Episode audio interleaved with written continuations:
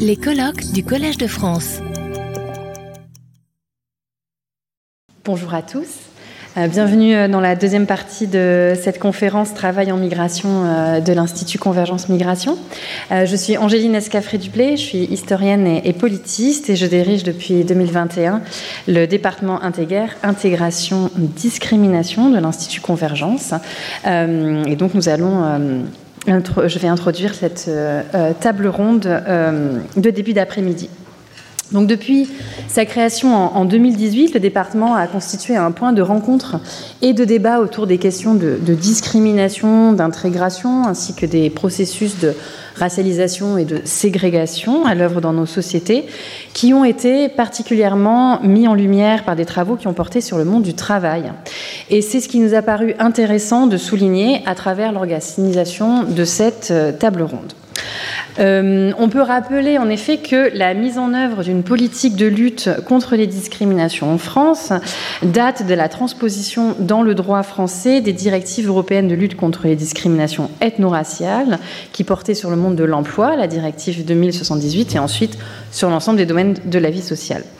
Euh, cela a engagé la statistique publique à introduire la question du pays de naissance des parents dans ses grandes enquêtes, en particulier l'enquête emploi en continu de l'INSEE à partir de 2005, pour identifier les descendants d'au moins un parent d'immigrés dans les grandes enquêtes euh, qui portaient sur notre société.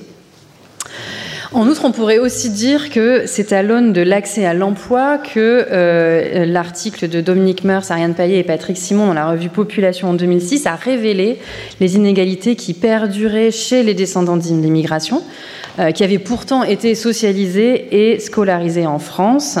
Et c'est donc un, domaine qui a permis de rendre visible la construction des inégalités ethno-raciales dans notre société.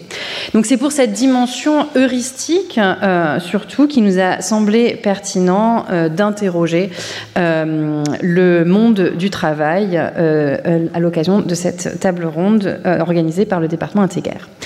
Donc aujourd'hui, depuis ces, travaux presque une dizaine d'années, les travaux se sont multipliés et diversifiés hein, une fois cette preuve statistique administrée.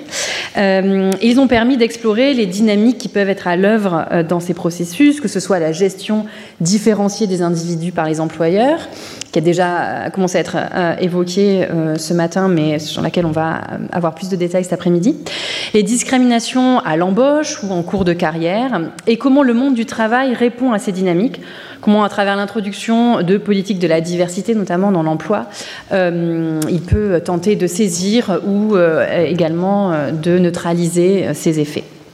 Donc c'est pour évoquer ces questions que nous avons invité des fellows du département intégraire qui travaillent dans cette perspective et à qui je vais successivement donner la parole pour 15 minutes cet après-midi.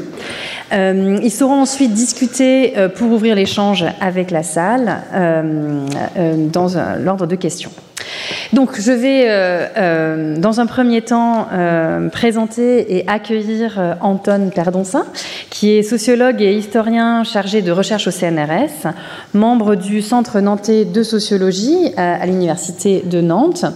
Et ses recherches portent sur les migrations, le travail et les dynamiques historiques des rapports de classe. Il vient de diriger avec Jennifer Bidet, Hugo Bréant, Amélie Grisol, Lisa Terrazoni et Simon Wang euh, un ouvrage publié aux presses universitaires de Provence avec le soutien de l'ICM qui s'intitule Se déplacer, mobilité sociale et migration et qui est donc à apparaître très prochainement. Donc voilà, je vais vous donner la parole.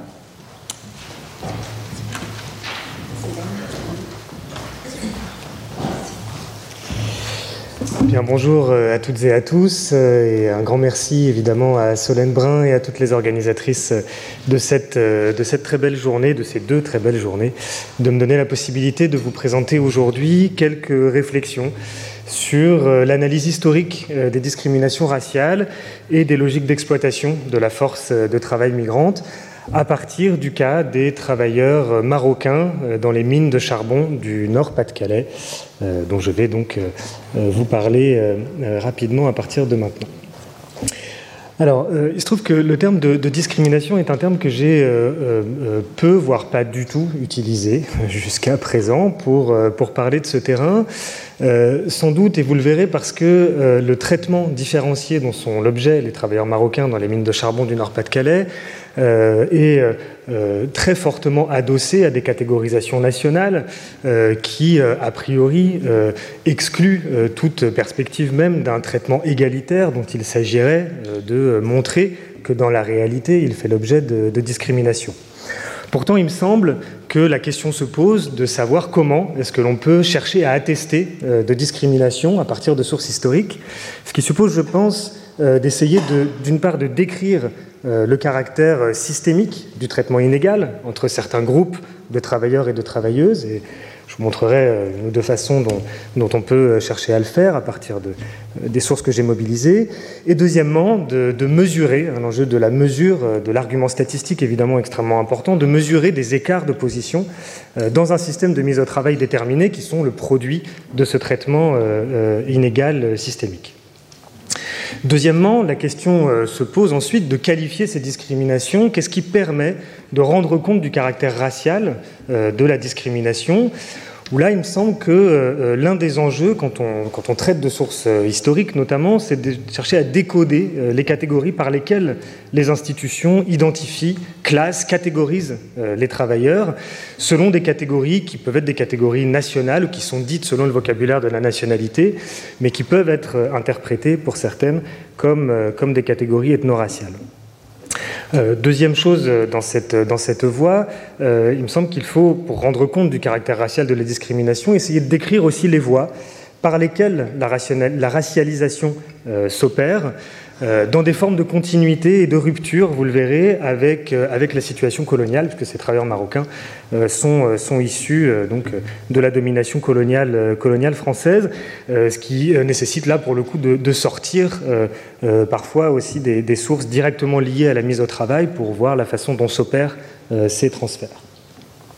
Troisième enjeu général, euh, j'essaierai d'inscrire rapidement hein, ces pratiques discriminatoires racistes dans ce que le sociologue euh, américain Michael Buravoy euh, appelle un système de travail migrant, hein, c'est-à-dire en généralité de poser la question des rapports entre racialisation et exploitation de la force de travail, qui est une vieille question, mais qui, mais qui je pense peut être reposée de façon intéressante à partir de matériaux historiques, de voir comment circulent des schèmes racistes en même temps que circulent euh, les travailleurs sur lesquels s'appliquent ces schèmes racistes de façon différente d'ailleurs selon euh, que l'on est en situation coloniale ou, euh, en métropole, et aussi avec la circulation des encadrants, hein, de ces intermédiaires qui ont été évoqués brièvement lors de, la première table ronde de, ce matin et dont vous verrez qu'ils jouent un rôle extrêmement important dans, la mise en œuvre de ces discriminations raciales.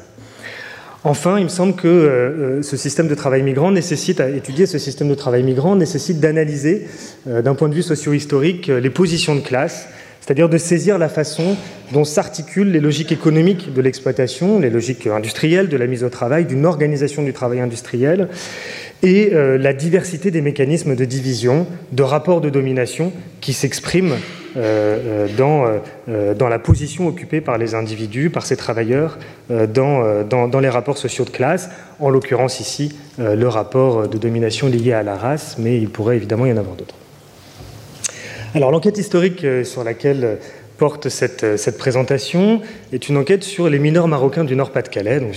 J'y ai consacré ma thèse de, de doctorat. Donc, il s'agit du recrutement d'environ 80 000 à peu près travailleurs marocains du milieu des années 1950 jusqu'à la fin des années 1970 par les houlières du bassin du Nord-Pas-de-Calais, HBNPC, qui était une entreprise nationalisée après la guerre, euh, dans un contexte de récession économique. Je le dis très rapidement, on pourra y revenir si vous le souhaitez, mais ces travailleurs sont recrutés notamment à partir du début des années 60, alors que l'État planifie la fermeture progressive euh, des mines de charbon dans le Nord-Pas-de-Calais.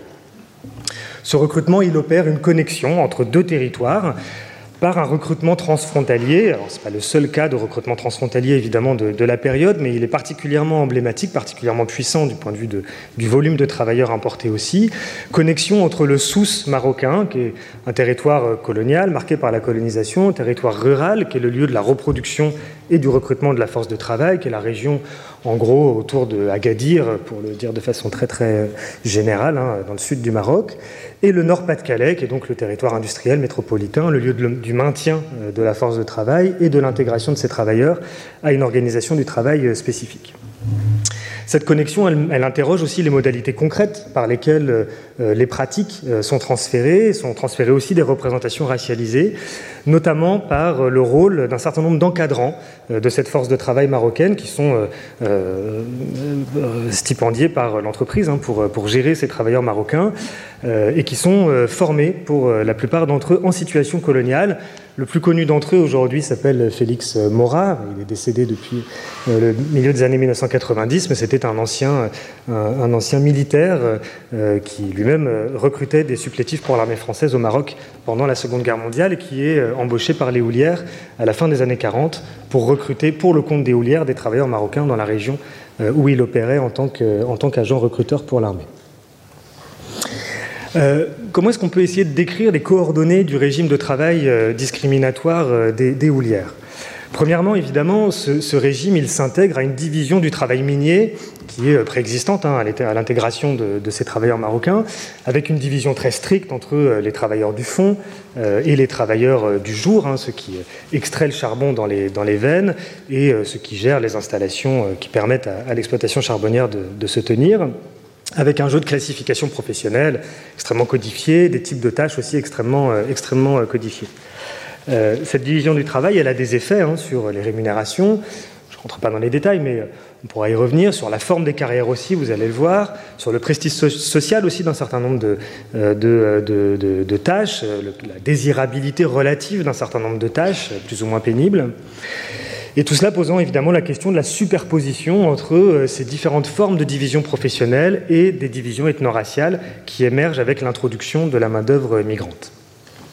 Ce monde professionnel est un monde à statut également, extrêmement important, puisque le statut du mineur, depuis 1947, euh, régule, hein, euh, d'un point de vue technique, d'un point de vue social, euh, l'organisation du travail dans, les mines, définit un certain nombre d'accès à des droits également, notamment des droits en nature, hein, le logement, le charbon, la sécurité sociale, un régime de retraite aussi spécifique. Or, les mineurs marocains sont recrutés hors contrat, hein, hors statut, pardon, sur des contrats précisément, des contrats spécifiques de 12 mois ou de 18 mois, qui les placent en marge de cette régulation statutaire de l'emploi dans, les mines.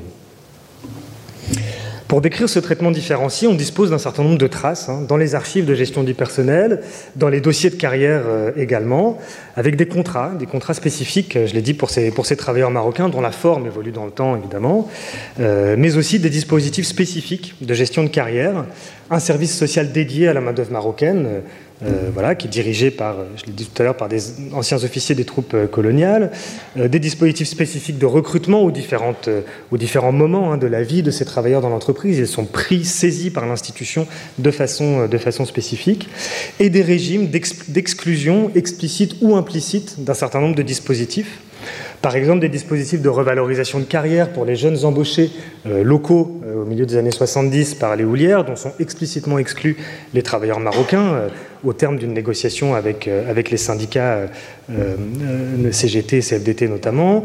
des dispositifs de gestion de fin de carrière également, dont sont là pour le coup implicitement exclus pendant toute une période les, euh, les, mineurs marocains, euh, les retraites anticipées, les congés de fin de carrière, tout un tas de dispositifs qui permettent à l'entreprise de gérer socialement la fin de l'exploitation charbonnière et dont ces travailleurs marocains, du fait qu'ils sont recrutés sur contrat avec une durée courte et donc l'idée implicite dans, l'esprit euh, des recruteurs qu'ils ne s'installeront pas, ils sont voilà, exclus de ces dispositifs qui sont faits pour ceux qui sont dans des carrières, au sens propre du terme, dans, dans les mines.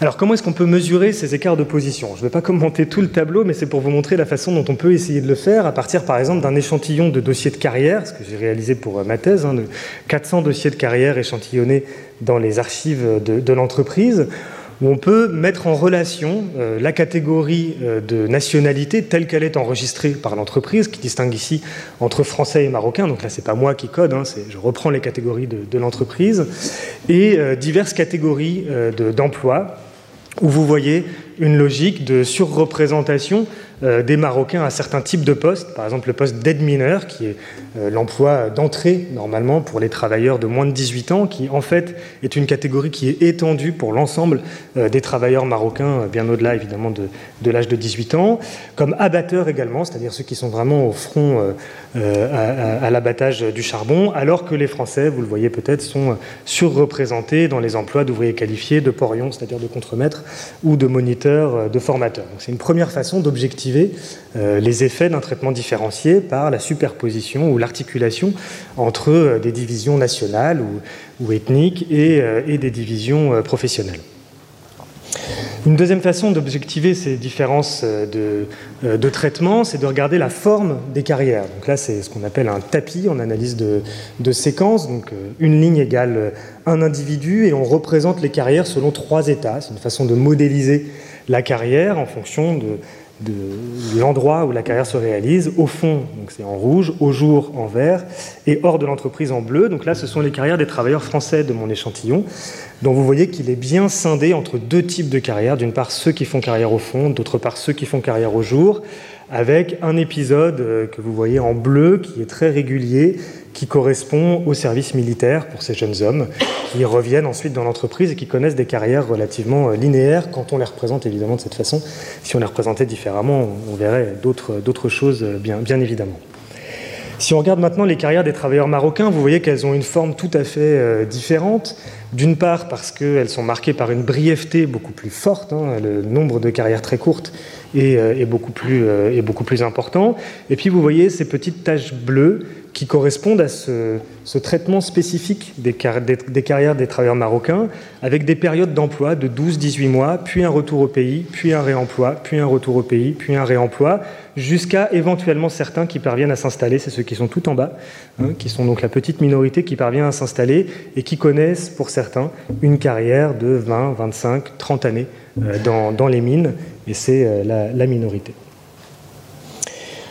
Alors, je vais sans doute euh, aller, vite euh, là-dessus, mais on pourra y revenir pour voir la façon dont euh, ce traitement spécifique s'adosse, s'articule à un ensemble de représentations et de pratiques de traitement différenciés qui sont liées à la colonisation et notamment, et notamment au racisme colonial. Donc là, c'est une citation que vous avez peut-être le temps de, lire de Félix Mora, hein, qui est le recruteur principal, qui met en œuvre un répertoire très paternaliste, euh, voilà, qui ne euh, choquera pas du tout euh, les, spécialistes de la gestion coloniale, coloniale des populations, donc le caractère ignorant de, ces gens, qu'il fallait s'occuper de tout, etc.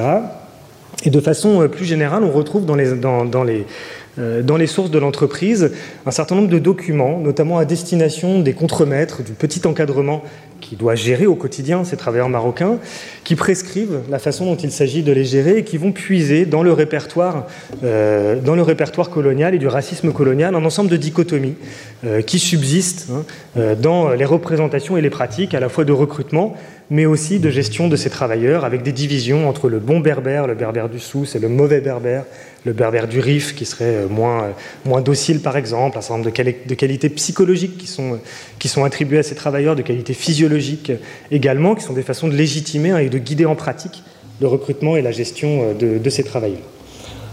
un certain nombre d'exemples que malheureusement je vais devoir sauter, sauter assez rapidement pour aller pour aller rapidement vers, vers la conclusion, euh, juste pour vous dire que ce traitement différencié, évidemment, il, faut le voir dans le hors-travail hein, aussi, notamment dans une entreprise comme les mines, qui est une petite, un petit État dans l'État, avec euh, des, des, cités minières qui sont euh, l'objet du contrôle aussi et le lieu du contrôle social, où s'exerce aussi un contrôle spécifique hein, sur ces travailleurs marocains, avec là aussi un modèle lié, pas spécifiquement à 100%, mais au euh, à la colonisation, euh, jusqu'à des questions de gestion de la sexualité et de la moralité. Alors je conclus euh, en disant que, premièrement, il me semble que étudier les discriminations au travail à l'encontre des travailleurs migrants, c'est révéler, en tout cas c'est ce que j'aimerais soumettre à la discussion, révéler les modalités pratiques de leur mise au travail.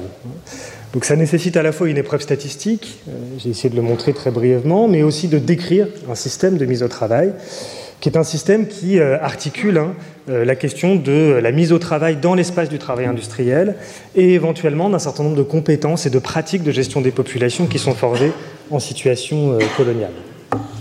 Deuxièmement, il me semble que étudier les discriminations au travail à l'encontre de ces travailleurs migrants, c'est aussi étudier la façon dont se combinent racialisation et exploitation de la force de travail immigrée qui sont, me semble-t-il, consubstantiellement euh, liées, racialisation et logique d'exploitation, par la mise en adéquation notamment de caractéristiques hein, supposées, culturelles, physiologiques de ces travailleurs avec les attendus du travailleur non qualifié tel que l'entreprise se, les, représente. Voilà, tout ça pour dire qu'il me semble que euh, travailler là-dessus, c'est essayer de montrer en quoi est-ce que la racialisation participe de la dynamique de formation et de déformation des classes sociales, a fortiori dans un contexte où ce groupe professionnel disparaît et où les agents euh, de, cette disparition sont évidemment de façon tout à fait involontaire ces travailleurs marocains qui ont été recrutés euh, pour gérer la fermeture des mines. Voilà, je vous remercie et le temps que je m'assois, vous voyez ici quelques éléments de récit euh, plus récents que vous pourrez consulter si ça vous intéresse. Merci beaucoup. Je vais euh, maintenant euh, inviter euh, à intervenir Myrna Safi pour une deuxième intervention, qui est sociologue et professeure à Sciences Po. Elle dirige actuellement le Centre de recherche sur les inégalités sociales, le CRIS, et ses recherches portent sur l'immigration, les inégalités ethniques et raciales, les discriminations et les ségrégations.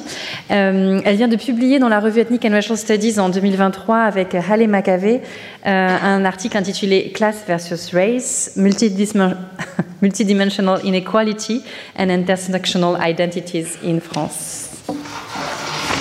Merci beaucoup. Merci Angéline. Merci euh, Solène pour l'invitation. Merci à tous les organisateurs. C'est un grand plaisir d'être là aujourd'hui. Donc pour, pour, introduire la discussion sur la question de discrimination sur le marché du travail, euh, j'ai décidé de, vous parler un petit peu de l'état euh, de l'art sur cette question, de ce qu'on sait sur des mesures de discrimination, notamment en France. Euh, et en utilisant aussi les travaux que je mène avec plusieurs équipes donc en ce moment sur ces questions. D'abord, je vais commencer par les mesures les plus récentes. Euh, je vais vous donner quelques perspectives comparatives. Euh, si on a un peu le temps, j'aimerais discuter un petit peu du lien entre les études sur l'immigration et les études sur les discriminations, avant de conclure très rapidement par les pistes de recherche pour le futur. Donc d'abord, la discrimination sur le marché du travail. Malheureusement, je vais vous parler beaucoup de discrimination à l'embauche, donc le titre est un petit peu abusif. En fait, euh, on, assiste depuis maintenant une, vingtaine d'années en, réalité, mais ça s'est vraiment accéléré les 5-6 dernières années, à une prolifération d'études sur la discrimination dans plusieurs pays, pas uniquement en France, mais on m'a dit, alors je ne les ai pas comptés, mais on m'a dit, les personnes qui mènent des méta-analyses sur ces questions, on m'a dit que la France est la championne, donc on pourra analyser d'ailleurs pourquoi, de, production de ces, mesures. Euh, euh, par méthode expérimentale. Donc, je suis sûre que vous en avez déjà entendu parler euh, parce que c'est plutôt bien couvert par les médias. Donc, ce qu'on appelle euh, en anglais les correspondence studies, donc ou les audits. Hein. donc, en fait, en gros, l'idée c'est que on, on arrive à mesurer la discrimination de manière très précise en envoyant des CV identiques à des entreprises et le fait qu'en fait, dans le domaine de l'emploi, on puisse utiliser de plus en plus les job boards, donc en fait les plateformes de recrutement en ligne, a beaucoup aidé à l'émergence et le développement de ce genre d'études. Et ces études ont un gros avantage, c'est qu'elles sont standardisées, on peut les répéter presque à l'identique, on peut les comparer entre pays, etc. Ce qu'on sait en fait de ces études en France, c'est que la discrimination à raison de l'origine ethno-raciale est persistante et elle est forte. Euh, elle touche en particulier les populations dont l'origine suggérée dans ces études est africaine, nord-africaine ou d'Afrique subsaharienne. Il n'y a pas de, on trouve en fait des niveaux de discrimination systématiques, quel que soit le type de, métier ou le niveau d'éducation. Les, légères baisses qu'on détecte, c'est vraiment à des niveaux d'éducation élevés, comme je vais vous le montrer dans quelques instants. Il y a une composante liée à la religion musulmane qui a été démontrée dans plusieurs analyses et une composante aussi liée à la préférence pour la majorité. Cette idée aussi qu'on préfère euh, travailler avec des personnes dont on est sûr que euh, euh, la maîtrise de la langue est acquise. Alors, euh, nous avons mené avec une équipe, on est six en fait chercheurs, hein, on a travaillé avec la DARES, on est des économistes et des sociologues, et on a en fait produit une des dernières analyses de la discrimination, juste de mesure des discriminations sur le marché du travail en France.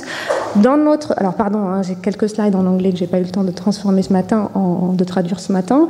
On a vraiment une, comme vous le voyez en fait. Euh, une grosse, grosse euh, ampleur. En fait, on arrive aujourd'hui à produire ce type de, mesures sur de gros échantillons. C'est là où aussi on a avancé dans la recherche. Donc, euh, dans notre cas, on a mené euh, une étude par testing sur quasiment trois ans, on a en fait collecté 13 000 observations, plus de 13 000 observations avec de, de nombreux métiers de différentes catégories de, candidats. Et on, a mesuré à la fois la discrimination euh, à raison du genre et à, raison de l'origine et leur interaction. Et on a en fait commencé à publier là-dessus juste des mesures très descriptives. Alors, très rapidement, ce qu'on obtient, en fait, alors, pour en, ce qui concerne l'origine, là, ce qu'on mesure, c'est vraiment la discrimination euh, envers les populations dont l'origine suggérée est euh, maghrébine. Et notre c'est vraiment la mesure très classique euh, dans ce type d'analyse, qu'on tout simplement on compte le nombre de rappels des candidats dont l'origine suggérée est majoritaire, on compte également ce nombre-là pour les candidats et les candidates dont l'origine suggérée est maghrébine et on fait le ratio et c'est vraiment la mesure euh, standardisée dans ces études. Et nous, on a trouvé un ratio de 1,48, ce qui veut dire en gros que les candidats majoritaires ou les candidates majoritaires ici ont 1,5 fois plus de chances de recevoir un rappel suite à l'envoi d'un CV. Donc on est à des phases très très préliminaires en fait euh, du recrutement et on détecte d'ores et déjà des écarts très élevés. Alors juste à titre de comparaison, si on fait le même exercice pour la discrimination à raison du genre, on a en moyenne zéro discrimination. Donc on est dans un ratio qui est proche de 1 et en fait qui n'est pas en l'occurrence ici significatif. Alors je vais filer un petit peu cette métaphore parce que vous allez voir c'est assez, euh, euh, je pense, euh, riche d'enseignement.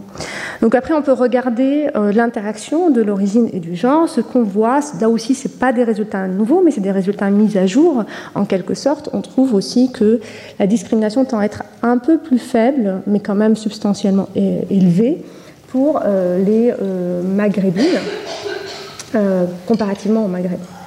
Alors, ce qui est vraiment un fait stylisé, c'est que euh, quand, on, quand on mesure ces discriminations à raison de l'origine, on trouve systématiquement des écarts, quel que soit en fait euh, le métier. Donc là, vous voyez tous les métiers qu'on avait dans notre testing, et en fait, on ne voit, euh, on ne voit qu'une baisse de la discrimination que pour les niveaux vraiment très de qualification élevés.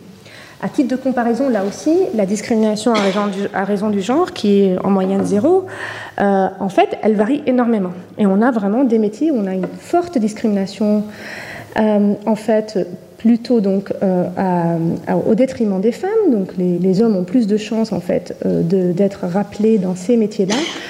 Et on voit petit à petit, en fait, cela s'inverser jusqu'au point qu'en fait, pour les métiers les plus qualifiés, qui sont aussi très masculinisés, on a exactement le, système, le, le, pattern inverse, c'est-à-dire le fait qu'on observe que les hommes sont discriminés.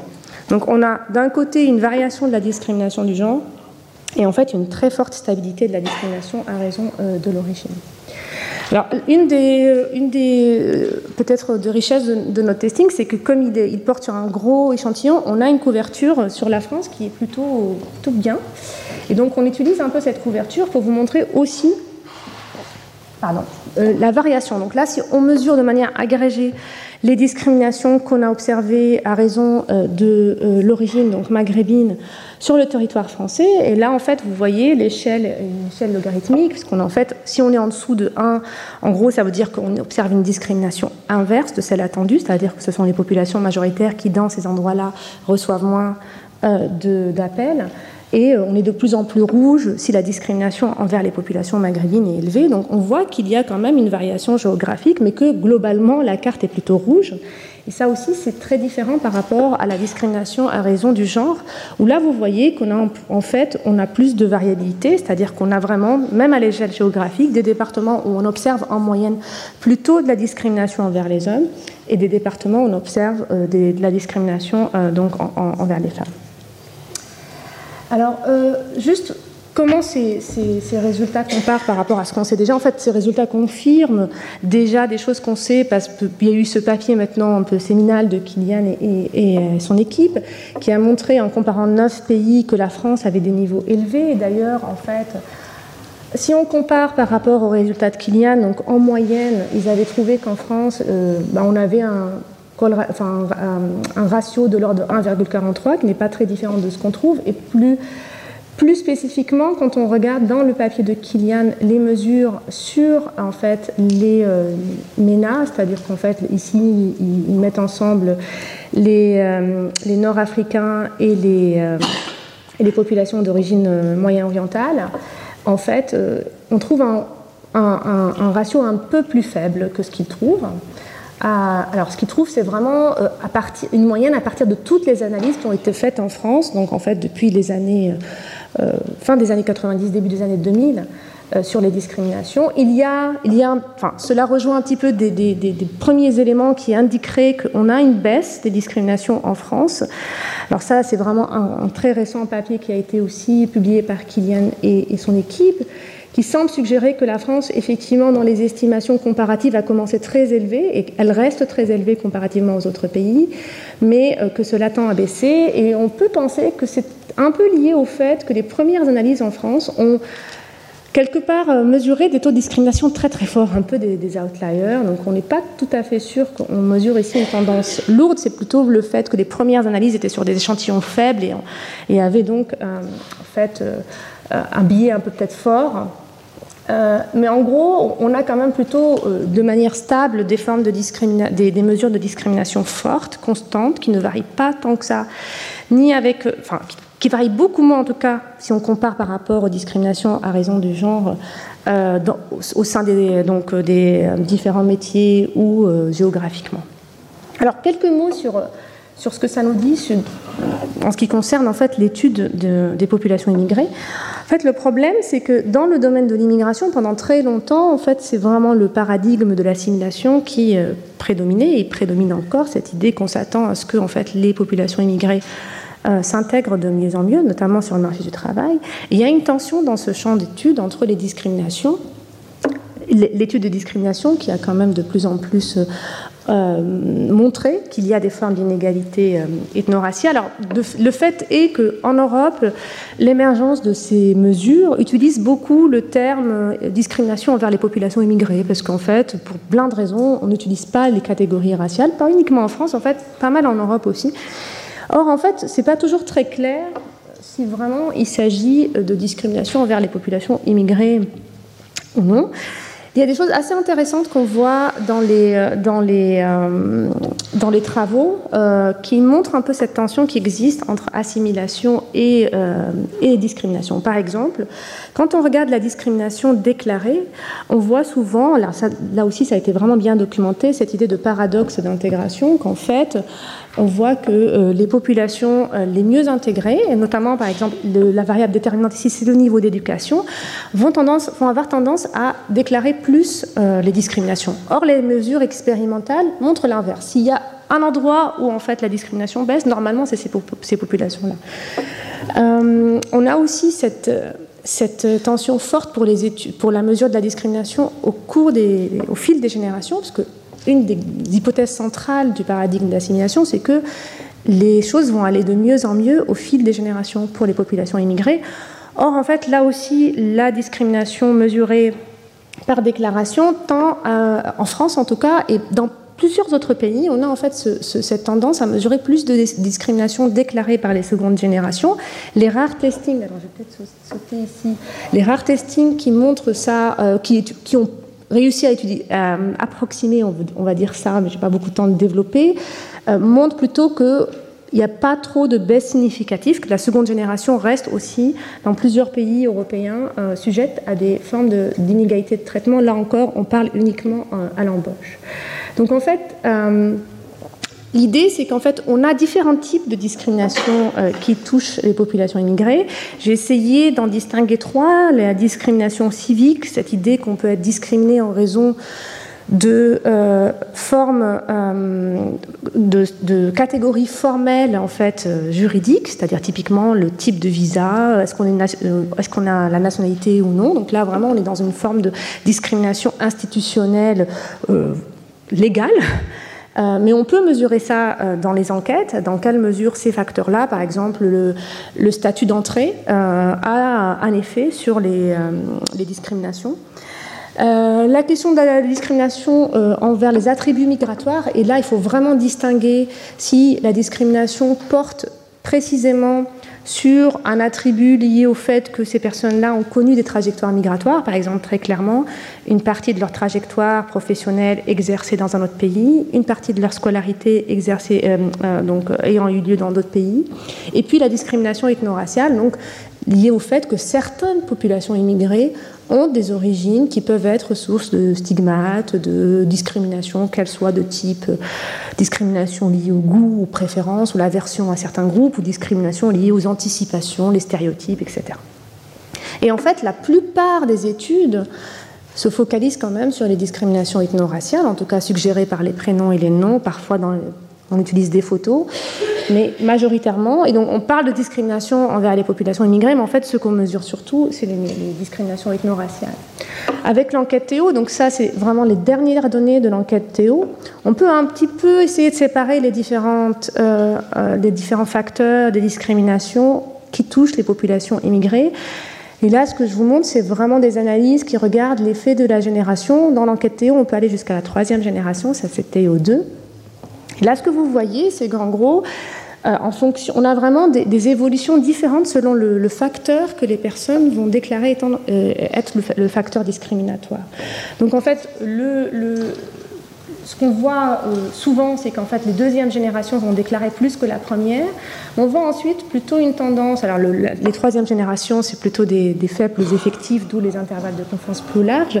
Mais globalement, ce qu'on voit, c'est qu'il y a quand même une tendance à la baisse pour la troisième. Et cette tendance, par exemple, elle n'est pas du tout mesurée quand on, demande aux gens, si, enfin, si, des personnes ont dit que c'est la couleur de la peau qui est source de discrimination. En, en revanche, elle est très forte et significative quand il s'agit de l'origine de la nationalité. Donc ça, c'est un facteur de discrimination qui semble diminuer au fil des générations, alors que la couleur de la peau, euh, c'est pas le cas.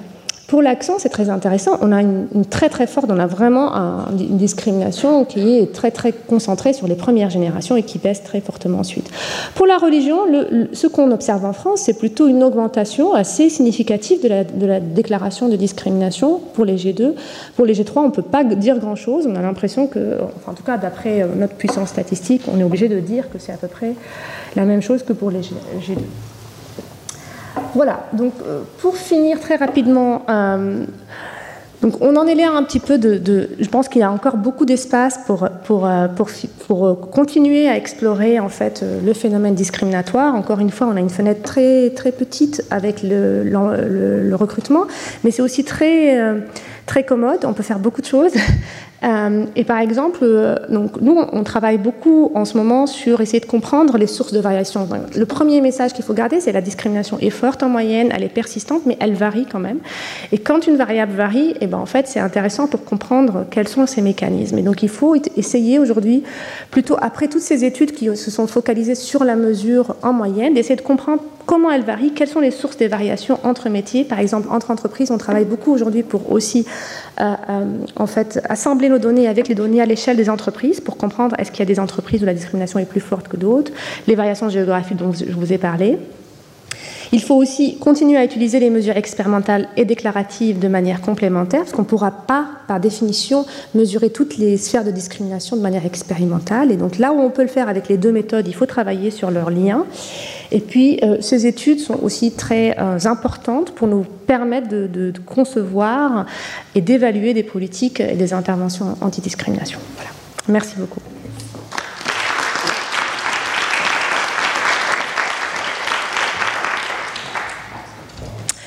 Merci beaucoup pour euh, cette présentation. Du coup, je te laisse peut-être chercher ton peu.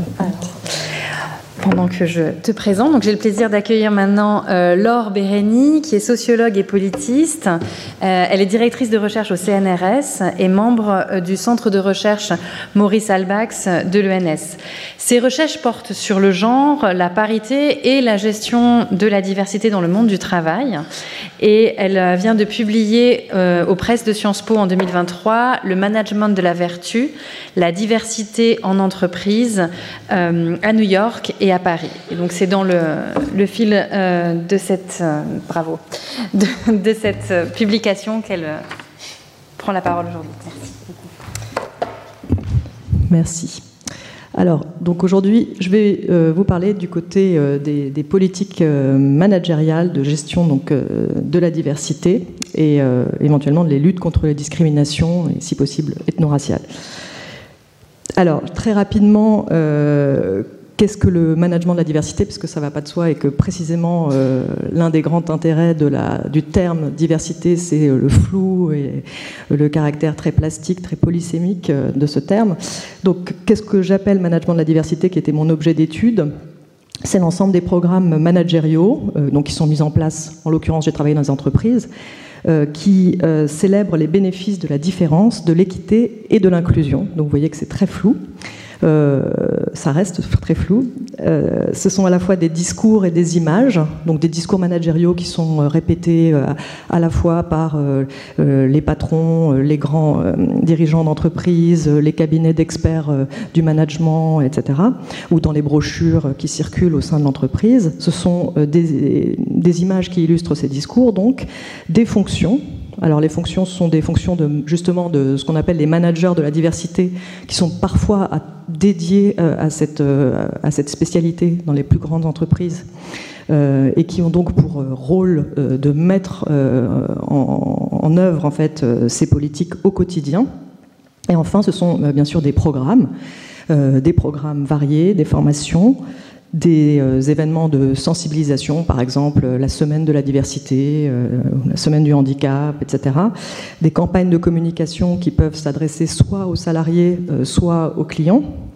des sessions spécifiques de recrutement qui vont cibler par exemple des populations particulières qui sont sous-représentées dans le management, des indicateurs, des réseaux de salariés là aussi regroupés autour de leurs identités, et euh, enfin euh, des programmes philanthropiques. Donc je vais très vite, mais en gros c'est pour vous dire que c'est une très grande variété euh, de programmes.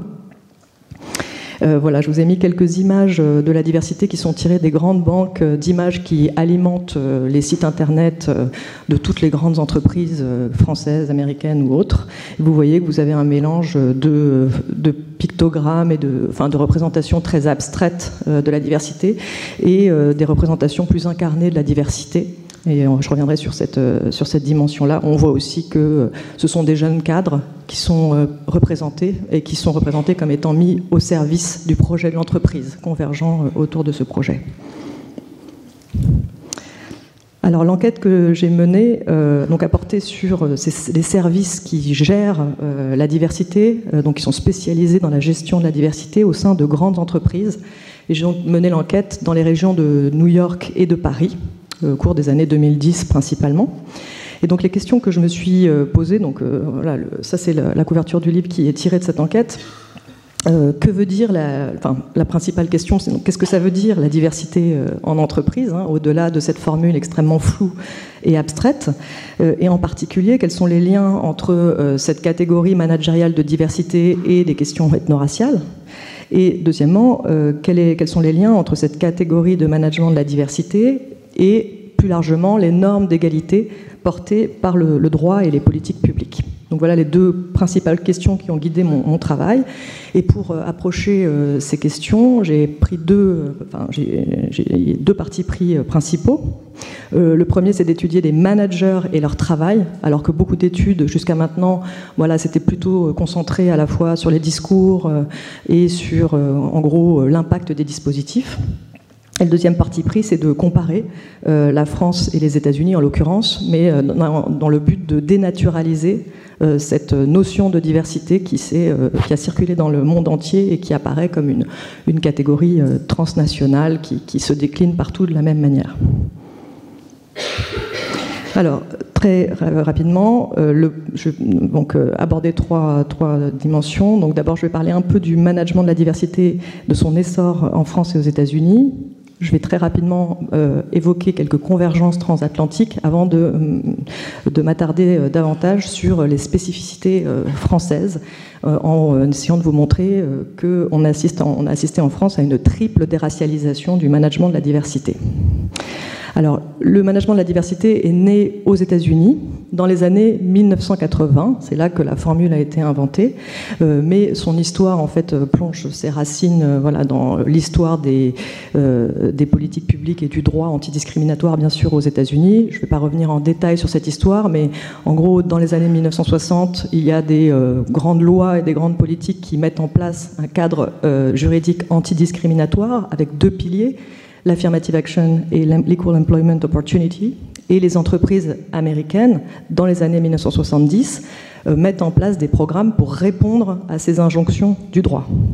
Et dans les années 80, euh, dans un contexte de backlash et de remise en cause des mouvements euh, progressistes, mais aussi de, triomphe du, marché, apparaît cette notion de, diversity management qui va, aller, qui va se diffuser très largement dans le monde des affaires américains dans les années 1990. Alors, euh, en France, euh, la notion de, management de la diversité, elle apparaît dans les années 2000. Et euh, elle est une réponse des grandes entreprises françaises face au renforcement du cadre antidiscriminatoire français qui est lui-même une, réponse aux injonctions de, l'Union européenne. Et donc on assiste dans les années 2000 à une coalition disparate de d'élite euh, euh, pour la diversité, à la fois des organisations patronales, des professionnels euh, des ressources humaines, des entrepreneurs de la diversification des élites ou encore des, hauts fonctionnaires. Et cette décennie, elle est jalonnée en particulier par la charte de la diversité en 2004, qui est une initiative purement patronale, purement volontariste, par le label diversité qui, en 19, qui est créé en 2008, cette fois-ci par l'État, c'est-à-dire que c'est véritablement l'État qui commence à euh, définir des critères d'évaluation de la diversité dans les entreprises et dans les administrations aussi. Et on assiste à une institutionnalisation de ces politiques dans les années 2010.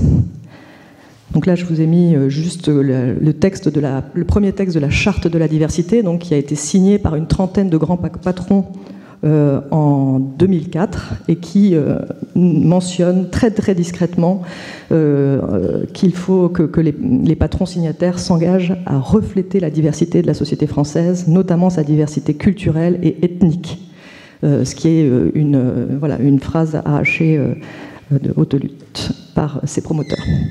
Donc je ne vais pas m'attarder euh, beaucoup sur euh, ce qui réunit euh, les politiques managériales de la diversité dans les deux pays. Il y a trois, éléments.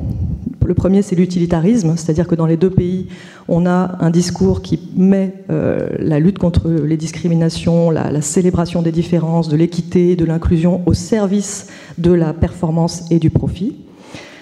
Euh, le deuxième élément de convergence, c'est que aux États-Unis comme en France, on assiste à une dilution des dimensions ethno-raciales qui étaient clairement explicitées dans les premières politiques d'égalité euh, mises en place par les entreprises, par exemple aux États-Unis dans les années 1970.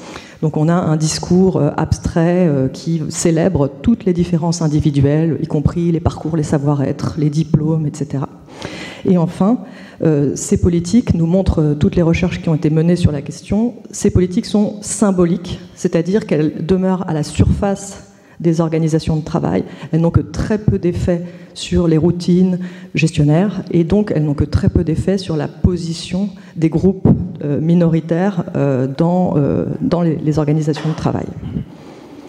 Je vous ai mis là euh, une représentation euh, qui a beaucoup circulé de ce qu'appelle la, roue de la diversité, donc une représentation de la diversité qui euh, justement dilue la dimension ethno-raciale dans une infinité d'autres caractéristiques individuelles ou organisationnelles.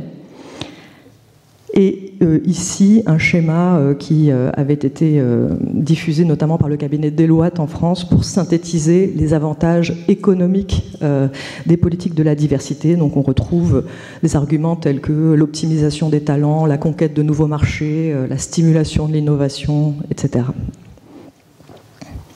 Alors, dans le temps qui me reste, c'est-à-dire, voilà, oui, euh, je vais m'attarder sur euh, les écarts euh, transatlantiques, notamment en termes de racialisation ou de déracialisation de ces politiques. Alors, ce qui est intéressant, c'est qu'aux États-Unis, je vous ai dit qu'il y avait un mouvement de déracialisation du discours, mais quand on regarde les différentes dimensions de ces politiques, ce qui apparaît, c'est plutôt une ambivalence raciale des programmes de la diversité aux États-Unis. C'est-à-dire, en particulier, les discours, ils oscillent entre voilà, des formules extrêmement abstraites, euh, individualisées, etc., qui vont, effectivement diluer euh, la, question ethno-raciale, et des, formulations qui, plus frontalement, vont aborder la question de la justice raciale. Et c'est notamment le cas de manière encore plus nette depuis le meurtre de George Floyd et dans le contexte de résurgence de Black Lives Matter depuis 2020. En ce qui concerne les programmes aux États-Unis, on a aussi une focalisation sur les populations euh, issues des, minorités euh, ethno-raciales, euh, qui sont les cibles principales de ces programmes, quand bien même les discours les invisibiliseraient. Et enfin, et ça c'est une dimension qu'on voit assez rarement dans les travaux sur la question, aux États-Unis, la, la, racialisation des politiques de la diversité euh, elle apparaît à travers dans les corps, dans l'identité des managers de la diversité, puisque ceux-ci et celles-ci sont très majoritairement issus des minorités ethno-raciales et que les employeurs utilisent cette identité minoritaire des responsables diversité euh, pour signaler la sincérité de leur engagement antiraciste auprès euh, de l'opinion publique, des tribunaux, des pouvoirs publics, etc. Euh, en France, euh, au contraire, on assiste à la fois dans les programmes, les discours et dans l'identité des managers à euh, une déracialisation. Alors, au niveau des programmes, c'est quand même assez bien connu, ça a été bien posé par la littérature, mais je le rappelle, on a un effacement de la question ethno-raciale dans les politiques de la diversité en entreprise qui, qui s'accroît au fil du temps, à mesure que ces politiques s'institutionnalisent donc dans la charte de la diversité, il y a une petite référence à l'ethnicité. Elle disparaît dans le label et quand on regarde concrètement ce que font les entreprises, et il y a eu une enquête de, du défenseur des droits au milieu des années 2010, on se rend compte que les deux piliers, ce sont l'égalité professionnelle entre les femmes et les hommes et le handicap, c'est-à-dire que ce sont des priorités, c'est les priorités des politiques publiques catégorielles qui sont mises en place par l'État. Alors, la marginalisation des programmes qui ciblent les minorités ethno-raciales, elle, euh, prend des, aspects euh, divers. D'abord, quand, ces programmes existent, encore une fois, ils sont très très peu nombreux, ils ciblent ces minorités de manière indirecte.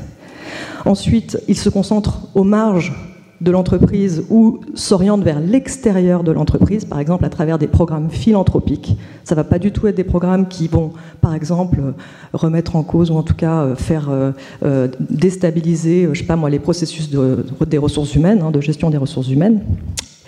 Et enfin, ce sont des programmes opportunistes, ostensiblement opportunistes, c'est-à-dire qu'on va si, euh, si, cette question de l'origine est euh, affirmée comme importante, c'est parce qu'on est dans un climat de pénurie, dans un contexte de pénurie de main-d'œuvre, dans des secteurs tendus, etc. Euh, et c'est effectivement une, rhétorique utilitariste et, presque cynique, je dirais, qui n'est absolument pas utilisée pour justifier, par exemple, le recrutement des femmes ou des personnes en situation de handicap. Ouais. Alors, je continue avec la déracialisation des discours. Donc là, je vous avais mis des extraits d'entretien, mais évidemment, c'est trop long, je n'ai pas, pas le temps de vraiment rentrer euh, dedans. Mais en gros, il y a, trois processus, euh, trois, dimensions de ce processus de, déracialisation. Il y a des, phénomènes de dénégation, hein, qui avaient déjà été soulignés par Didier Fassin il y a plus de dix ans.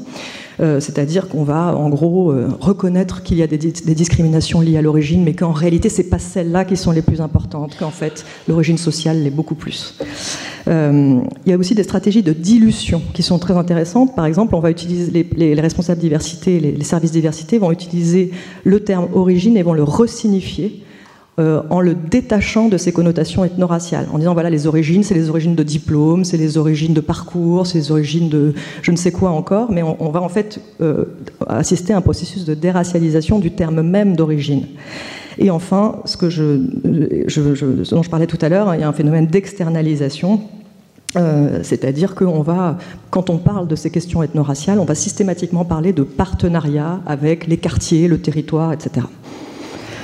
Enfin, dernière euh, dimension euh, de déracialisation que je, voudrais, euh, que voulais évoquer aujourd'hui, c'est la, déracialisation, ou plutôt le blanchiment de l'identité des managers de la diversité eux-mêmes. Et ça, c'est quelque chose qui, qui, est assez frappant quand on travaille sur le cas français. c'est que, à mesure que la, notion de diversité s'institutionnalise, les managers de la diversité sont de plus en plus blancs, c'est-à-dire que les entreprises sélectionnent de plus en plus de personnes identifiées ou perçues comme blanches euh, à ces, postes-là. Et quand on discute avec les managers de la diversité, euh, on se rend compte que ce choix n'est pas euh, un hasard et qu'il répond en fait à des objectifs bien déterminés. Donc il y en a trois. Il y a trois usages de cette blanchité des managers de la diversité que je vais évoquer très rapidement. Euh, le premier, c'est d'élargir la diversité. C'est-à-dire qu'un manager ou une manager de la diversité blanche, euh, ça permet, euh, du point de vue des organisations, de signifier que les programmes vont au-delà de la diversité des origines. C'est-à-dire que ça permet d'afficher le souci de définir la diversité de manière universaliste, transversale, en se détachant de la question raciale. Le deuxième usage de ces, euh, corps blancs euh, des managers de la diversité, euh, c'est de signaler la loyauté de l'entreprise au cadrage dominant colorblind de l'antiracisme républicain. C'est-à-dire c'est une manière de poser le sujet politique de, de non-racisme de l'entreprise comme un sujet blanc, donc qui va déployer une vision de l'antiracisme qui est universaliste, morale, altruiste. Enfin, euh, troisième usage de, cette identité euh, ethno-raciale minoritaire, c'est euh, de signaler l'ancrage gestionnaire de la diversité, puisque finalement la blanchité, et d'ailleurs aussi la masculinité, sont considérées comme des caractéristiques qui permettent de signaler la neutralité de l'expertise, la distance à la cause et aussi la loyauté aux intérêts de l'entreprise.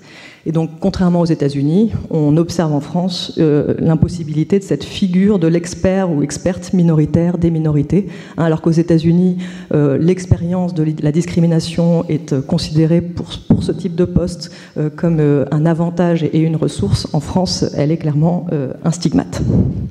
Et voilà, je m'arrête là, je suis désolée d'avoir un petit peu dépassé.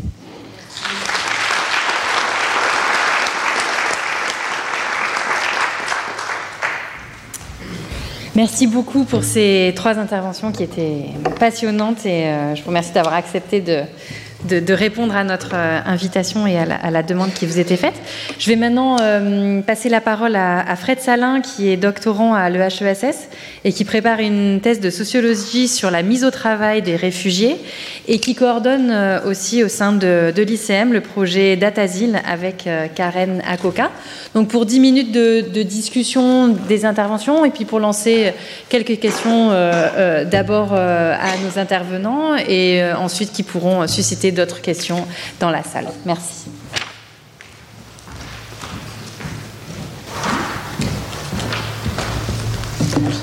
Merci beaucoup. Merci euh, pour, euh, pour ces trois euh, interventions et merci pour l'invitation. Alors, ma, ma, première question portera donc sur, sur les trois interventions. Nous sommes dans une journée d'études qui s'intitule Travail en migration et je me questionnais sur la pertinence d'utiliser des catégories migratoires, des catégories à l'œuvre dans les études sur la migration pour appréhender les questions de discrimination au travail. Euh, la question de la discrimination, euh, elle est euh, plutôt abordée au niveau du, genre et de la race, et vous avez évoqué, mais de manière différente, donc j'aimerais bien que vous reveniez sur ces questions. La place, par exemple, des statuts migratoires, des différences de titres de séjour, des enjeux épistémologiques à articuler les statuts d'entrée et les, la, discrimination au travail. Donc cette question, elle se pose de manière différente peut-être pour vos vos, trois interventions. Euh, Antoine Perdoncin, euh, peut-être que vous pourriez euh, revenir sur la, les, enjeux d'articulation et de distinction aussi. Est-ce que c'est possible de distinguer les statuts migratoires des personnes et leurs autres propriétés sociales, notamment leur nationalité et leur position dans les rapports sociaux de race? Myrna Safi, vous avez parlé de, de, textes et de toute une littérature sur la discrimination qui s'intéressait au statut d'entrée euh, euh, des, personnes, notamment dans la discrimination à l'embauche. Et je me demandais quels étaient les mécanismes qui avaient été identifiés dans euh, le rôle de ces statuts d'entrée. Est-ce que c'était la longueur du titre de séjour? Est-ce que c'était les représentations symboliques associées à tel ou tel statut? Laure Bérigny, pour ce qui est des politiques de la, diversité, on observe en France, par exemple, depuis 2015, la mise en place de programmes qui concernent les réfugiés euh, dans euh, les entreprises qui sont mis en place par euh, des acteurs, des actrices que vous avez mentionnés. je me demandais si cela apparaissait aussi dans votre terrain, s'il y avait une spécificité à la mise en place de ces programmes de diversité sur un statut migratoire particulier. Ma deuxième question aussi qui concerne ces, trois interventions, elle porte sur le type de travail qui est en jeu lorsqu'on s'intéresse à la question des discriminations, des migrations et du travail, euh, j'ai l'impression que le travail dont on parle, c'est surtout le travail salarié. Euh, que ce soit euh, dans euh, la présentation d'Antoine Perdonsin, avec la rémunération, les formes de carrière, le prestige social, la présentation de Myrna Safi sur la discrimination à l'embauche ou la présentation de Laure Bérény sur les politiques de la diversité. la discrimination, elle se mesure, elle s'analyse surtout dans un cadre d'entreprise, donc de travail salarié. je me demandais quelle était votre analyse euh, à ce niveau-là et comment est-ce qu'on pouvait saisir d'autres formes de travail non salarié, donc travail indépendant, artisanat, commerce, euh, auto-entrepreneuriat ou travail domestique, euh, avec les outils des discriminations. Ma troisième question, elle va, et vous pourrez choisir les questions auxquelles répondre. ma troisième question, elle, elle, porte sur la spécificité du travail comme site d'analyse des euh, discriminations. On, le voit, euh, les discriminations, elles peuvent se, mesurer et euh, s'analyser dans les rapports à la police, dans l'accès au logement, dans, l'accès aux droits. Et qu'est-ce que vous voyez comme spécificité du travail dans cette analyse des discriminations? Est-ce qu'il s'agit d'une spécificité du répertoire normatif utilisé à travail égal, salaire égal? Est-ce qu'il s'agit d'effets spécifiques des discriminations, avec par exemple, dans le cas de la présentation euh, d'Antoine Perroncin, une sorte de causalité circulaire entre euh, une, racialisation qui produit de la subordination économique, qui produit en retour et qui vérifie en retour des phénomènes de, racialisation. Et ma dernière question, qui est liée à la spécificité du travail, je me demandais s'il y avait dans l'étude des discriminations en général comme euh, dans euh, l'étude du racisme, une opposition entre idéalisme et euh, matérialisme. Le sociologue Eduardo Bonilla Silva, dans son analyse du, racisme structurel, il dénonce une représentation idéaliste du racisme qui définit comme un ensemble d'idées, de croyances qui ont le potentiel de susciter euh, des actions euh, préjudiciables aux euh, minorités raciales. il l'oppose à cette représentation idéaliste, donc une représentation matérialiste du racisme. Je me demandais si c'était quelque chose d'important pour vous de travailler à une analyse matérialiste de la discrimination et qu'est-ce que ça voulait dire. Merci. Merci beaucoup pour cette discussion. Je vous propose de reprendre la parole peut-être dans le sens où vous avez fait, vous avez euh, euh, bah, pris la parole avant et de répondre voilà aux questions de, Fred et puis après on pourra ouvrir la question dans la salle. Donc Anton, je vous donne la parole. Oui, merci, merci euh, Fred. je ne pourrais pas répondre à, toutes à toutes tes questions qui, à mon avis, nécessiteraient une très longue et lourde discussion. Euh, alors, peut-être sur euh, la première question, le rapport à la thématique générale. Dans, le cas, dans le cas des houlières, mais, je pense que c'est sans doute généralisable à, à pas mal de programmes d'introduction de main-d'œuvre immigrée, on va dire dans les 30 glorieuses, quoi, dans la seconde moitié du XXe siècle.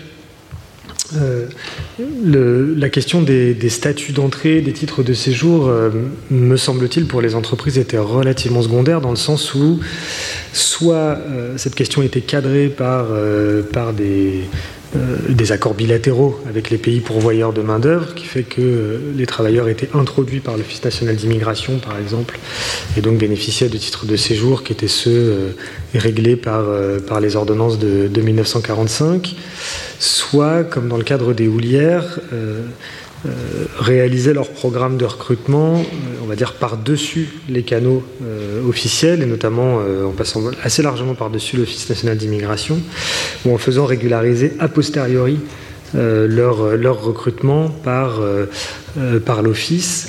Euh, ce qui fait que, par exemple, dans les dossiers de carrière des houlières, on, voit la trace des titres de séjour, mais, qui sont euh, régularisés a posteriori, qui viennent après la signature des contrats et dont la durée est directement indexée d'ailleurs à, la durée, à la durée des contrats de travail.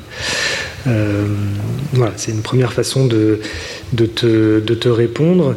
Euh, pour le dire peut-être encore autrement, il me semble que la, nécessité première euh, pour l'entreprise, en l'occurrence là, c'était de recruter des travailleurs en essayant de s'assurer d'une part qu'il ne reste pas, mais qu'il reste suffisamment. Voilà, donc c'était plutôt un ensemble de dispositifs de contrôle qui visait à faire en sorte que euh, ces travailleurs recrutés ne s'en aillent pas avant la fin de la durée du contrat, en retenant par exemple les passeports, hein.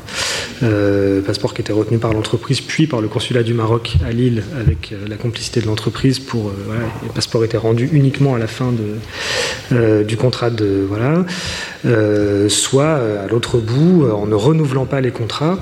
Euh, lorsque par exemple il y avait des signes précoces de développement de la silicose, hein, qui est la maladie des poumons, euh, euh, voilà, qui était un motif de non-renouvellement, implicite évidemment, qui n'était pas dit hein, aux travailleurs qui se sont retrouvés malades des années plus tard, sans l'avoir su.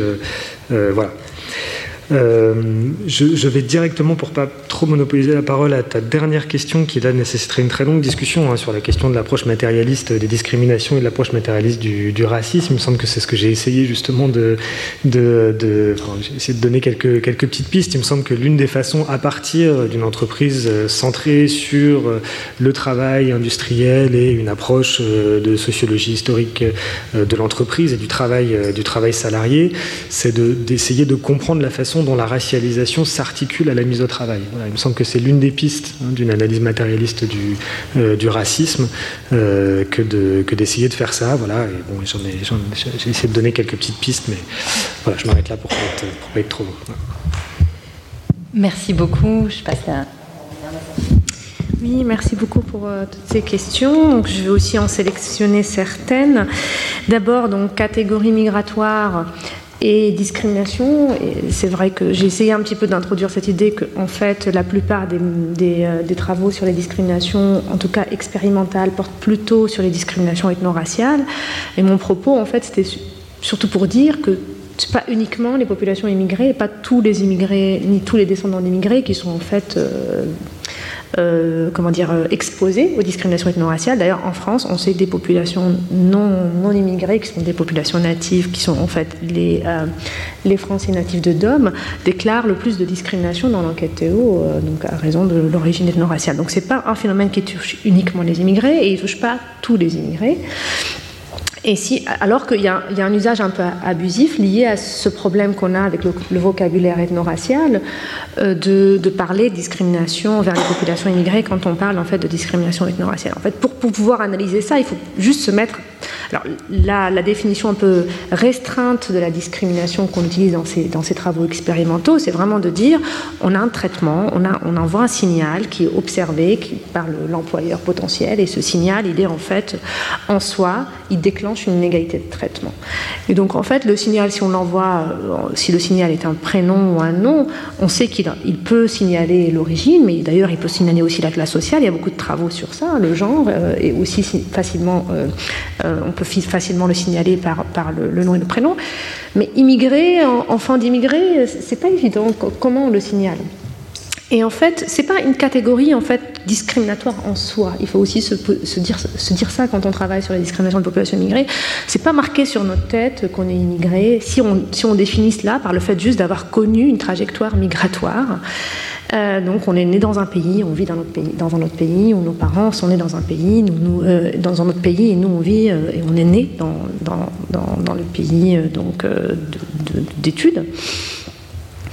Et donc en fait, pour le faire, il y a des analyses expérimentales qui essaient d'envoyer des signaux qui sont ce que j'appelle les attributs migratoires. Par exemple, le fait d'avoir dans la scolarité une partie de la scolarité à l'étranger. Donc là, on a vraiment ce qu'on essaie d'envoyer comme signal, c'est qu'il y a une trajectoire migratoire. Et il y a aussi euh, des travaux qui essaient d'envoyer des signaux sur le. Notamment aujourd'hui, il y a beaucoup de travaux sur euh, euh, le fait d'être réfugié. Et les travaux montrent des choses un petit peu d'abord pas très très concordante. Il y a un petit peu quand même des résultats mixtes. Par exemple, il y a une, étude en Allemagne qui montrait que réfugiés permettait plutôt d'améliorer l'employabilité, le statut réfugié notamment parce qu'il y a eu une forme de, euh, après la crise des réfugiés, une forme de volonté d'aider, d'insérer euh, les réfugiés euh, sur le marché du travail. Mais en général, dans les études observationnelles, on trouve que le statut réfugié est un statut très défavorisé par rapport à l'emploi. Donc voilà, je pourrais en, développer davantage. En tout cas, on peut travailler sur ça. Avec l'enquête on travaille sur ça en observationnel parce qu'on a, en fait, on pose la question aux, gens de savoir quel est le, statut d'entrée, le premier statut d'entrée, et on peut regarder si ces personnes-là déclarent plus de discrimination. Et ce qui ressort, c'est intéressant, c'est qu'en fait, le problème, c'est que, c'est un peu ce que vous disiez aussi, c'est que le statut légal, c'est souvent en lui, en lui-même, quelque chose qui trie. Hein, parce qu'en fait, on le sait, on le documente, ça trie beaucoup. En fait, les, immigrés sont très triés au préalable par euh, le, type de visa ou d'entrée qu'on leur donne.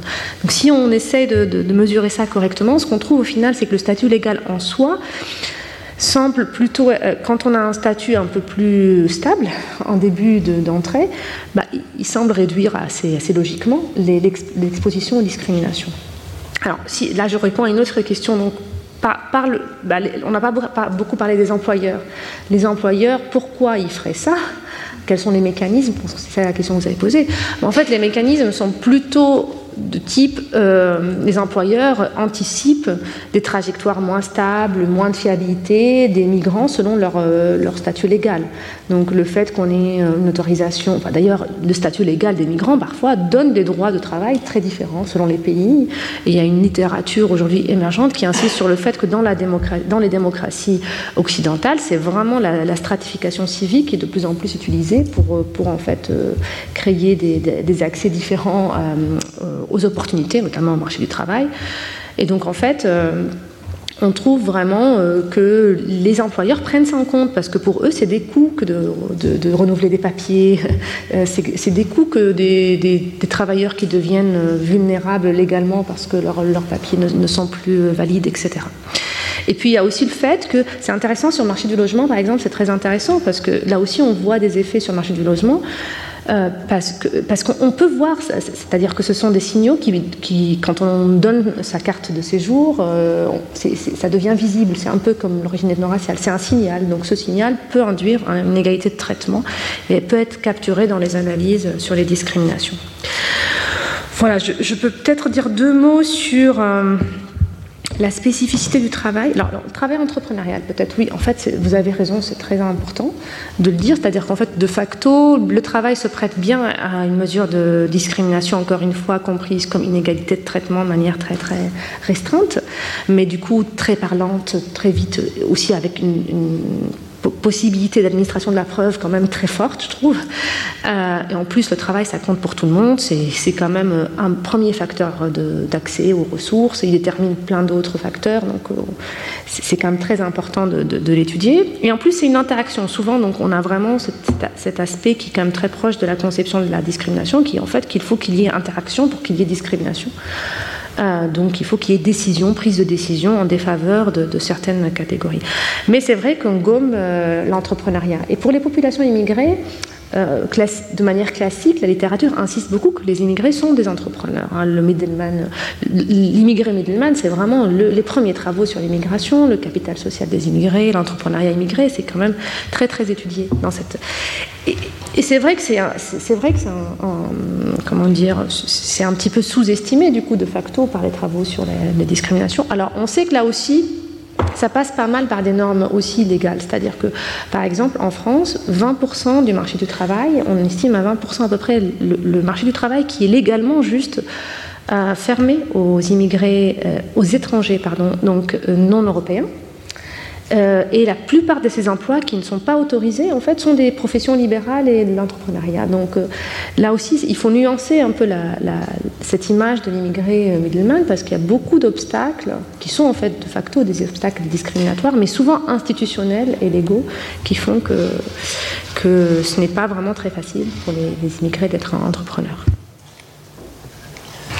Alors, merci pour ces questions. Euh, alors, peut-être je vais répondre sur les catégories migratoires. Euh, les réfugiés sont vraiment à la marge de tous ces programmes. Euh, D'abord parce que, voilà, de manière générale, la question de l'origine et les variables ethno-raciales sont complètement marginalisées. Mais en plus, même dans les programmes qui visent les minorités ethno-raciales, c'est principalement, grosso modo, les jeunes diplômés des territoires prioritaires de la politique de la ville. Et les programmes qui concernent les réfugiés sont pris en compte, sont pris en charge par les par les euh, directions du mécénat, la fondation ou la fondation dans les grandes, entreprises, et donc euh, dans un registre humanitaire, euh, qui dilue complètement cette dimension-là. je vais répondre aussi sur la spécificité du monde du travail, parce que je pense que pour les politiques de diversité, a, il y a vraiment une double spécificité.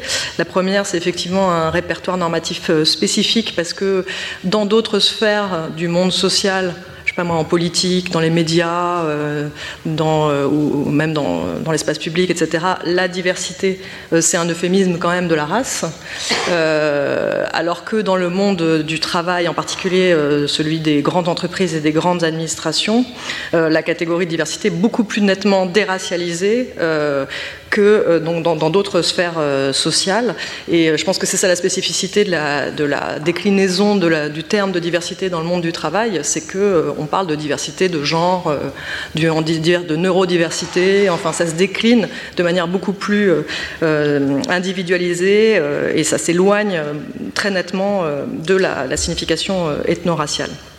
Euh, deuxième, caractéristique, à mon avis aussi, spécificité du monde du travail, c'est que euh, c'est peut-être dans le monde du travail que les politiques, le terme de diversité est le plus mis en avant. C'est peut-être en particulier les grandes organisations privées euh, du travail qui vont se présenter comme les avant-gardes du combat, de la, lutte, de la lutte contre les discriminations et de la promotion de la diversité, parce que ces grandes entreprises, finalement, voilà, ont intérêt à afficher leurs investissements vertueux pour des tas de raisons, et elles ont intérêt à s'afficher comme les avant-gardes de la lutte contre les discriminations et à faire passer euh, l'État, les pouvoirs publics, les associations comme étant euh, à la traîne.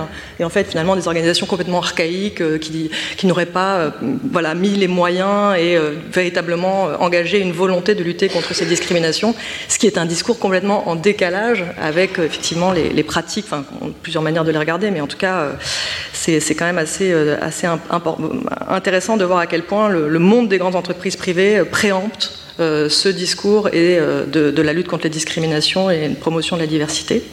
Et enfin, sur la dernière euh, question sur idéalisme et matérialiste, ça me fait penser que, effectivement, c'est important d'avoir ça en tête parce que Bon, grosso modo, les politiques de la diversité depuis le début, c'est des politiques symboliques qui passe principalement par des discours. Donc euh, voilà, on va faire des formations, on va communiquer, on va dire que c'est pas bien de discriminer, qu'il faut être inclusif, il faut être équitable, puis on fait que ça. Et même historiquement, c'est non seulement des discours, mais c'est des discours qui vont, comme je le disais tout à l'heure, euh, évacuer toutes les, tous les rapports de pouvoir, la question des inégalités, ça va être un discours très irénique, très harmonieux sur la célébration des différences, etc. Donc c'est à la fois des politiques discursives et des discours qui, euh, qui, qui sont déracialisés. Et récemment, depuis le meurtre de George Floyd et le regain de Black Lives Matter aux États-Unis, on assiste en fait à une re-radicalisation, une re-racialisation euh, du discours euh, de la diversité dans les grandes entreprises américaines qui vont, euh, par exemple Disney, Facebook ou, autres, qui vont affirmer leur bonne volonté de lutter, je le disais tout à l'heure, contre la justice raciale, ce qui est quand même pas un terme anodin, ce qui est vraiment connoté politiquement. Et on assiste en fait finalement à une, une re-racialisation du discours, mais qui s'en tient euh, à ça. C'est-à-dire qu'il euh, va y avoir des, par exemple des consultantes et des consultants euh, qui ont été socialisés dans le mouvement Black Lives Matter, qui vont faire des, formations à des hauts cadres de grandes entreprises américaines, qui sont évidemment tous blancs et en très grande majorité des hommes, pour leur apprendre le langage du racisme systémique, du privilège blanc, de la fragilité blanche, etc. Donc des discours qui apparaissent quand même assez radicaux, assez nettement racialisés, qui il y a quelques années auraient été totalement inimaginable dans le monde de l'entreprise privée, mais finalement cette re-racialisation et re-radicalisation des discours, elle s'accompagne bah, d'une reproduction à l'identique euh, des, euh, des, normes et des, pratiques gestionnaires. Euh, et je pense qu'il y a effectivement là un, vrai problème, parce que le mouvement antiraciste américain, une partie de ce mouvement s'engouffre un peu dans cette opportunité de, présenter des discours radicaux dans le monde du travail, sans peut-être véritablement mesurer à quel point ces discours euh, radicaux, ils sont cooptés, ils sont, ils sont instrumentalisés par les directions d'entreprise euh, euh, pour effectivement apparaître plus progressistes et à l'avant-garde du, combat antiraciste. Merci beaucoup pour euh, ces réponses euh, structurées et, euh, à, ces, questions qui étaient tout à fait pertinentes. Merci beaucoup pour cette discussion. maintenant, il nous reste une petite dizaine de minutes s'il y a des questions dans la salle. Et donc, un micro va circuler pour vous permettre de poser votre question. Et je veux bien que vous vous présentiez pour dire d'où vous parlez pour nos interlocuteurs. Merci. Retrouvez tous les contenus du Collège de France sur www.colège-2-france.fr.